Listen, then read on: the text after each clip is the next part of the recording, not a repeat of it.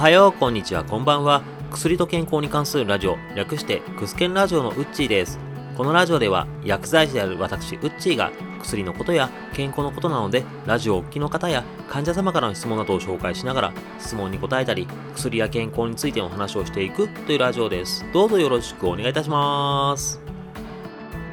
今回のテーマですが、タイトルを見ると前回の続きからのようになっておりますけども、前回とは内容がかなり違いますので、前回の話を聞いてなくても問題ない内容になるかなと思っております。とはいえ、今回のテーマのいきさつを簡単にですがお話しさせていただきますと、おじさんのアウトプットという男性2人組のポッドキャスト番組があります。日常系の番組でして、以前そのうちのドスコイさんにこの番組でもゲストに来ていただきました。今回はドスコイさんの相方であります白根さん本当は白根さんさんが新しいんですけども白根さんとさせていただきます。ご了承くださいませ。でその白根さんとおじさんのアウトプットを聞いていた際の感想を Twitter でメッセージをやり取りさせていただいた際に白根さんから脳の劣化を止める薬を紹介してほしいというテーマをいただきました。テーマをいただきまして白根さん本当にありがとうございました。そして前回は脳の過労について話をさせていただきました。脳が疲れることで脳の機能は落ちやすくなりまして、そこからうつや認知症にもつながるよといった話をさせていただきました。で、前回は薬の話は全然してなかったです。で今回こそは薬の話をしていこうかなと思っているんですけども、今回もまた少しちょっと薬の話といっても違った形になるかもしれません。ご了承くださいませ。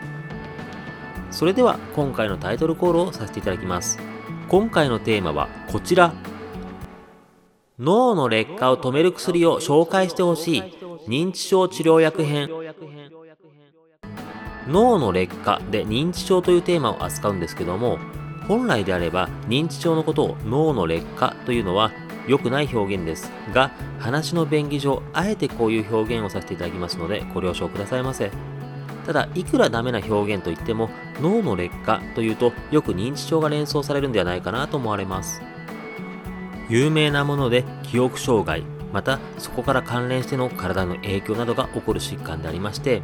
2020年の段階で日本には630万人認知症の方がいらっしゃるとのことでした。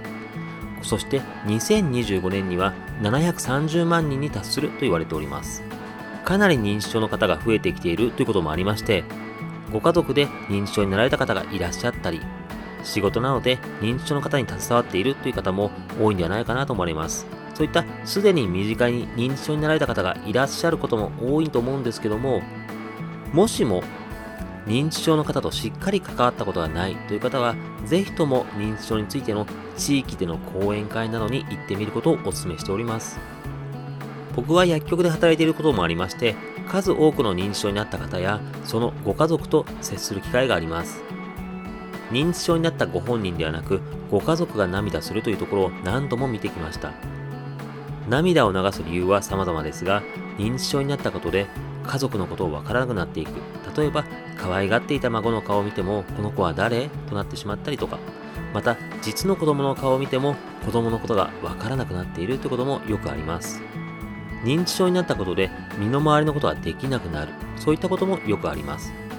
例えばトイレに入って座って用を足す。このことがわからなくなる。その認知症になった方がトイレに入っても便座に座らない。またズボンや下着などを脱ぐこともせず衣類はそのまま。その立ったままの状態でただただ用を足していると。そして服が汚れるということを嫌がりはしてもその後どう対処していいのかわからなくて慌てふためく。で、またその姿を家族は目撃して愕然とする。そういったことは本当によくあります。認知症の進行具合によって様々なことが起こり得ますが、ただ、認知症になる前にもっと親孝行しておけばよかったという後悔の念で涙を流すご家族も数多くいらっしゃいました。身近な方が認知症になる前にもしも身近な方が認知症になったらという心構えをするためにも一度講演会への参加をお勧めしております。さて、ここまで話しておいてですが、認知症がどういう疾患なのかといったことや、そのご家族の体験などは、今回はこれ以上話をするつもりはございません。認知症がどういう疾患なのかといったことは、テレビや雑誌で数多く話をされておりますし、まあ、今更になってしまうということもあるんですけども、家族の話などをしていきますと今回の本筋から大きく離れてしまいますもしもまた機会があれば話をさせていただければなと思っておりますが今回はあくまでも認知症の薬についての話をしていきます。とはいえ薬の話をするといっても今世に出ている認知症の薬をそれぞれどういう作用でこう効くんだよでどういう副作用があるんだといった細かい話をしていくつもりはないです。ざっくりと今の認知症の薬の状況と今後の展望などを話していこうかなと思っております。もしも細かい話を聞いてみたいという方はいつでもメッセージやご質問をお待ちしております。さて現在の認知症治療薬の話に入りますがここ何年かで認知症の薬というのは種類が増えてきております。以前はある種類の飲み薬が1種類だけという状況でそれもアルツハイマー型の認知症にだけ効果が期待できると言われたりもしておりました。が今現在ではアルツハイマー型以外の例えばレビー小体型など他の認知症にも効果が期待できるという薬が世に出てきておりますし飲み薬がそもそもで苦手という方向けに貼り薬での認知症の治療薬が出たりもしております。こういった風に認知症の治療薬というのは今種類が増えてきております。ですが現状今の認知症治療薬はおおむね認知症の進行を鈍らせるというものです。認知症の進行を止めるとか認知症を回復させるこういったものではないです。認知症の治療薬という表現なので進行を止めるとか回復させると思われるかもしれませんがあくまで進行を遅らせるだけです。ただ患者様との話とかでもたまに話題に上がるんですけどもここ最近認知症の治療において認知症が発症する可能性を減らせるかもしれないということで話題になった新薬があります。実際のところ発症の可能性が減ったかどうかっていうのは試験は本当大変難しいものなので実情では本当に発症する可能性を減らせるかどうかは今のところ不明なところが多いです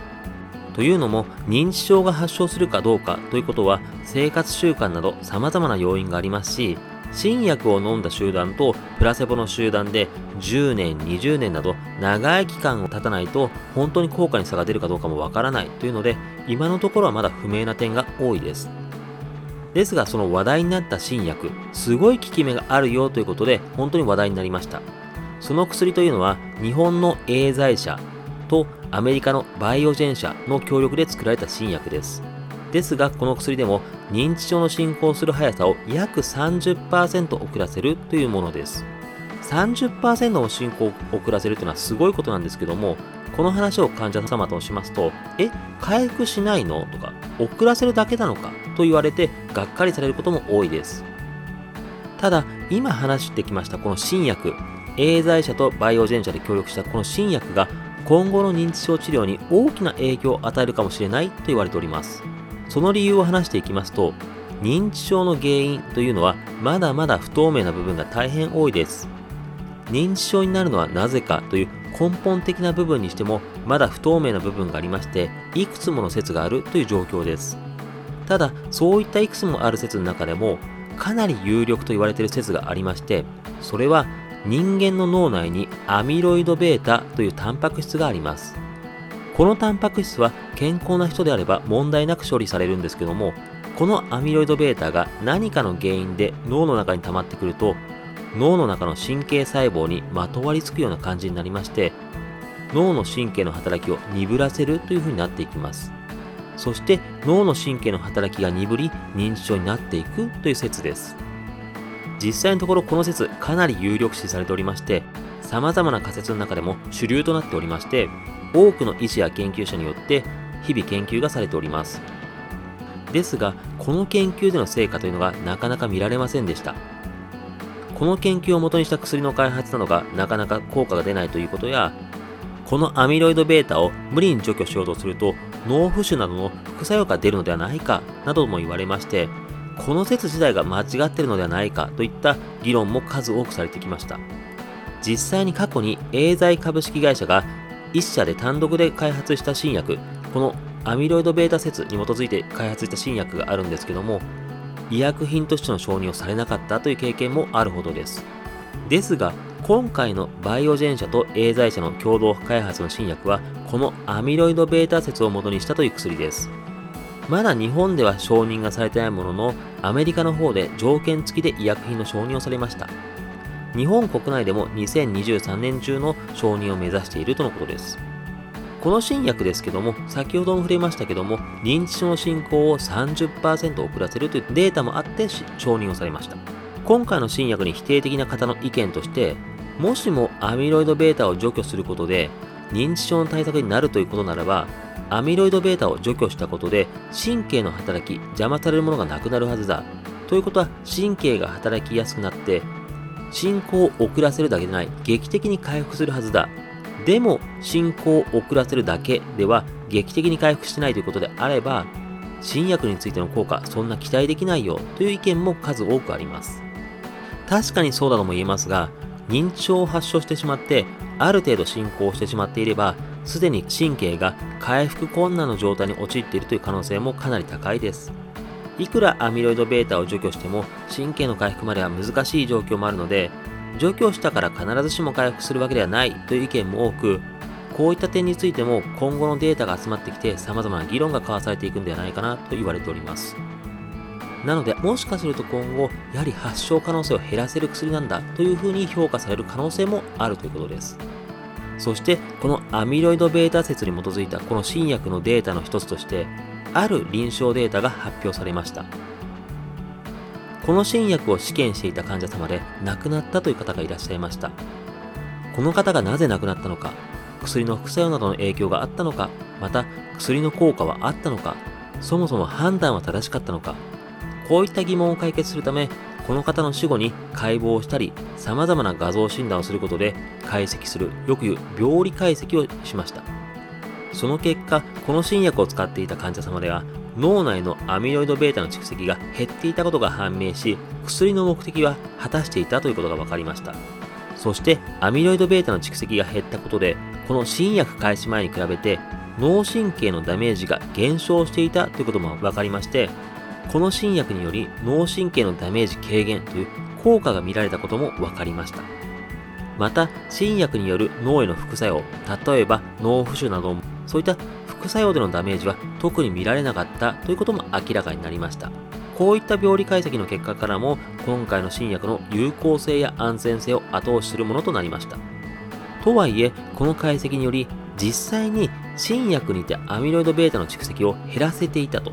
この薬の目的が達成できていたことは素晴らしいんですけども、ただ、今後劇的に認知症を回復させるためには、アミロイド β を減らすだけでは不十分ではないか他の要因も認知症を回復するには必要ではないかという意見も数多く上がっており、認知症の回復までを求めると、この説だけでいいのかどうか、まだはっきりとしてないという部分も数多くあります。しかし、アミロイド β を減らしたことで、脳神経のダメージを減らせそうという大きな一歩となるデータとなりました。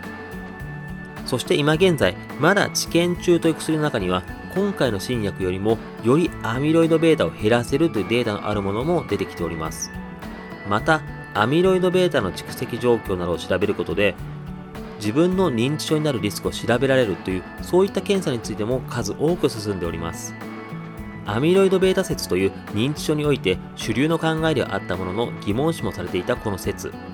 今回の新薬の状況次第では数多くの研究成果がどんどんと実を結んでいき、これからの認知症治療が大きく進歩する可能性を秘めております。今回のテーマですけども、残念ながらまだ認知症など脳の劣化を止めるという薬はないですが、そんなに遠くない未来、認知症を抑える薬が開発される可能性も出てきております。というところで、僕なりの返答とさせていただければ幸いです。そして、ここからは本日のワンポイントです。本日のワンポイント。認知症を予防するには運動を認知症の予防のためには運動が良いと言われております。